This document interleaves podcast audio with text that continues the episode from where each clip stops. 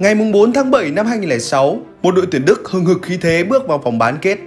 Diemer Trap chỉ còn cách chiếc cúp vàng thế giới 180 phút. Qua đó, hiện thực hóa giấc mơ vô địch World Cup ngay trên sân nhà. Thế nhưng, ở vòng đấu tư hùng, thầy trò Jurgen Klinsmann đã phải đương đầu với bài toán khó cực đại khi chạm trán đội tuyển Ý.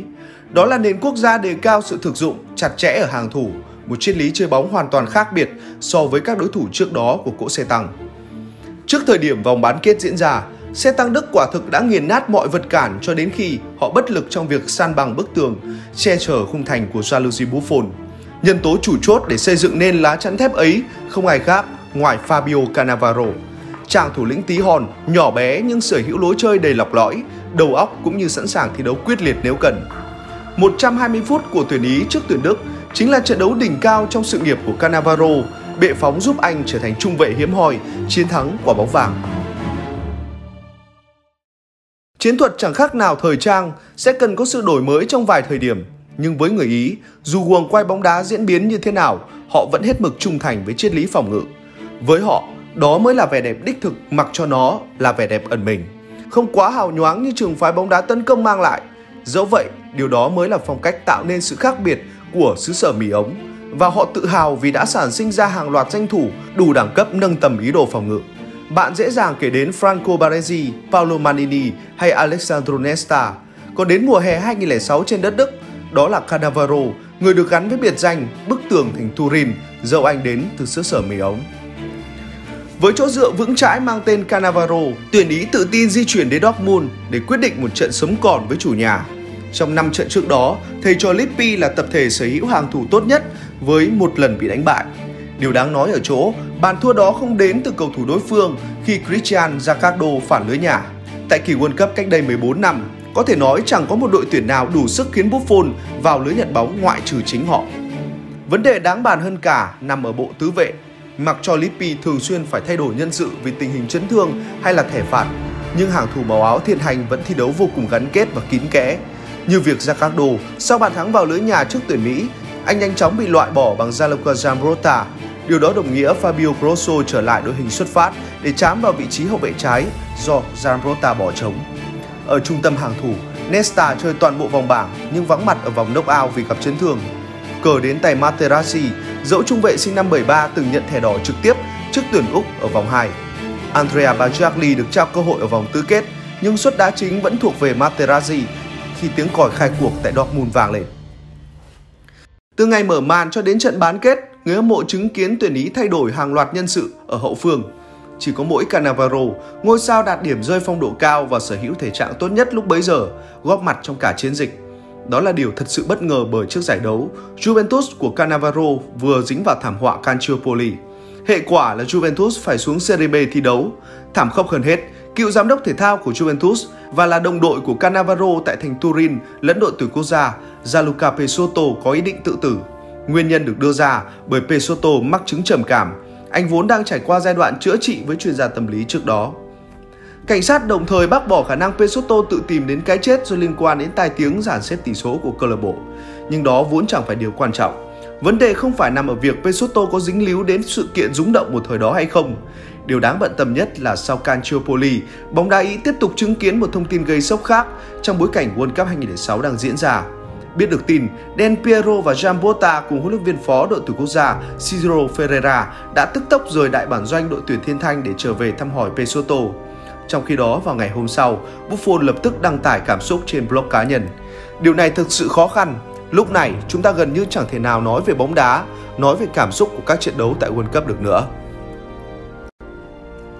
Còn về phần Cannavaro, tâm trạng của anh chắc chắn cũng bị ảnh hưởng vì mất đi một người đồng đội thân thiết. Quả bóng vàng 2006 bày tỏ, tôi sững sờ khi biết được tin Pesotto là người đàn ông tuyệt nhất thế giới này.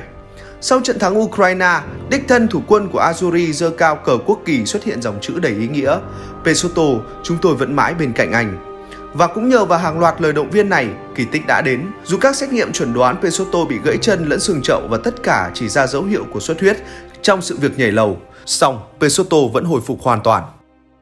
Ngó lơ các vụ lùm xùm bên lề và tập trung hoàn toàn vào công cuộc ẵm chức cúp vàng thế giới, Cannavaro hoàn thành xuất sắc nhiệm vụ chỉ huy hàng thủ. 120 phút gặp đội tuyển Đức chính là bài kiểm tra năng lực phù hợp dành cho đội trưởng khoác màu áo tiền thành. sát cánh cùng Materazzi, một mẫu trung vệ sông sáo, dữ dằn, ưa thích dâng lên ngăn cản. Cannavaro có trách nhiệm bọc lót đằng sau. Không chỉ thực hiện mỗi vai trò hỗ trợ cho đối tác bên cạnh, cựu cầu thủ Inter Milan còn phải chạm mặt Miroslav Klose, mối đe dọa thường trực trong vòng cấm. Ở tuyến giữa, Michael Ballack luôn chờ đợi tung ra cú đấm từ tuyến 2 bằng các tình huống hãm thành từ xa hay bất ngờ len lỏi vào vòng cấm.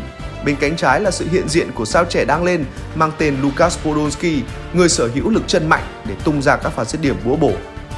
Đó là ba mối nguy hiểm rình rập khu vực cấm địa của tuyển Ý. Trong 45 phút đầu tiên, tất cả đều bị Cannavaro bỏ túi. Trung vệ sinh năm 1973 bắt chết Closer, hạn chế phẩm chất lẻ ra đằng sau lưng hàng thủ của tiền đạo này.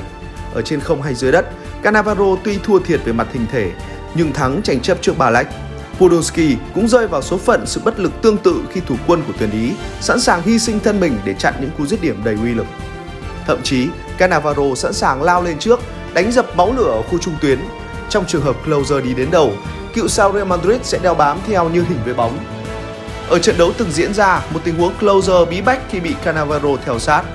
Đồng hồ điểm qua phút thứ 60, Closer cố gắng đi bóng vượt qua trung vệ trưởng thành từ Napoli nhưng bất thành. Vì thế nên chân sút số 1 lịch sử các kỳ World Cup phải nhả ngược về phía sau cho team Podolski. Dẫu vậy, Cannavaro vẫn quyết định theo sát tình huống đó. Anh lao ra khỏi khu vực của mình và giành được bóng từ chân của Borowski. Chỉ những người theo dõi trực tiếp trận đấu mới thấy rõ độ máu lửa, sự quyết liệt toát ra nơi Cannavaro. Anh có thể thua thiệt về mặt hình thể, nhưng tuyệt nhiên không yếu ở khía cạnh tinh thần. Anh sẵn sàng xông pha, cản phá các tình huống nguy hiểm chỉ để hoàn thành mục tiêu bảo vệ khung thành. Nếu trung vệ chỉ cần làm tốt nhiệm vụ phòng ngự thì Cannavaro xứng đáng thuộc vào nhóm hàng đầu. Có thể ngày nay, bóng đá hiện đại cần mẫu trung vệ truyền tốt, biết đóng góp vào lối chơi chung, nhưng cách đây 14 năm, khái niệm này chưa tồn tại. Và đó là lý do tôn vinh rõ giá trị của Cannavaro ở hàng thủ. Bởi trong trận đại chiến gặp Đức, trung vệ người Ý hiếm khi cung cấp bóng cho Pirlo, người làm đạo diễn lối chơi. Thực tế cho thấy cựu sao Real không thực hiện một đường truyền nào trong 8 phút đầu bóng lăn. Nếu có chuyển, cầu thủ sinh năm 73 cũng chẳng tạo ra những đường truyền hơn 10 mét. Với ngôi sao có biệt danh bức tường thành Berlin, trung vệ chỉ nên giỏi mỗi khía cạnh phòng ngự, họ cần phải thật dũng mãnh, xuất sắc ở việc tranh chấp, giành bóng, xoạc bóng, cắt bóng. Như vậy là đủ. Và Cannavaro cũng chỉ cần có bấy nhiêu để khắc tên vào ngôi đền huyền thoại, là một trong những hậu vệ hay nhất xứ sở mì ống. Nhưng dù thế nào thì Cannavaro cũng sẽ tạo ra pha bóng tổ chức tấn công. Cái cách trung vệ này làm điều đó cũng thực sự khác người. Đúng với phong cách chơi bóng quen thuộc, Thông thường, để triển khai tấn công, các cầu thủ buộc phải truyền bóng. Nhưng như đã nói, Cannavaro không phải mẫu cầu thủ như thế. Cannavaro mở đầu cuộc phản công kết liễu người Đức bằng tình huống đọc trận đấu cực nhạy. Podolski đỡ bước một vụng về tạo điều kiện cho hậu vệ xứ sở mì ống lao lên cướp bóng. Nhờ vào tổ hợp đầu và ngực, chàng trai sinh ra tại Nef mở ra thời cơ phản công cho tuyển Ý. Bàn thắng của Del Piero xuất hiện sau đó chỉ là hệ quả của việc tuyển Đức thiếu nhân sự ở hậu phương. Điểm nhấn then chốt rõ ràng nằm ở pha cướp bóng của Cannavaro khi anh thể hiện khả năng phán đoán lẫn phẩm chất chọn vị trí xuất sắc. Thậm chí, ngay cả khi không đứng đúng vị trí, Cannavaro cũng có thể giành lại quả bóng. Bởi đơn giản, anh là Fabio Cannavaro. Sau màn trình diễn thăng hoa trước Đức, Cannavaro tái hiện hình ảnh tương tự ở trận chung kết gặp Pháp. Buffon nhận bàn thua thứ hai trong giải khi chịu thua Zidane với khoảng cách 11 mét. Nhưng điều đó không thể khiến dư luận đánh giá thấp năng lực của Cannavaro bởi những gì anh thể hiện trong chặng đường đã qua. Materazzi là người được nhắc đến nhiều nhất sau trận chung kết. Anh câu được tấm thẻ đỏ của Zidane là người gỡ hòa cũng như tỏ ra bản lĩnh trong loạt đấu súng. Nhưng để tuyển Ý đặt chân đến ngày cuối cùng của giải đấu, công lao lớn nhất chắc chắn phải thuộc về bức tường thành Berlin.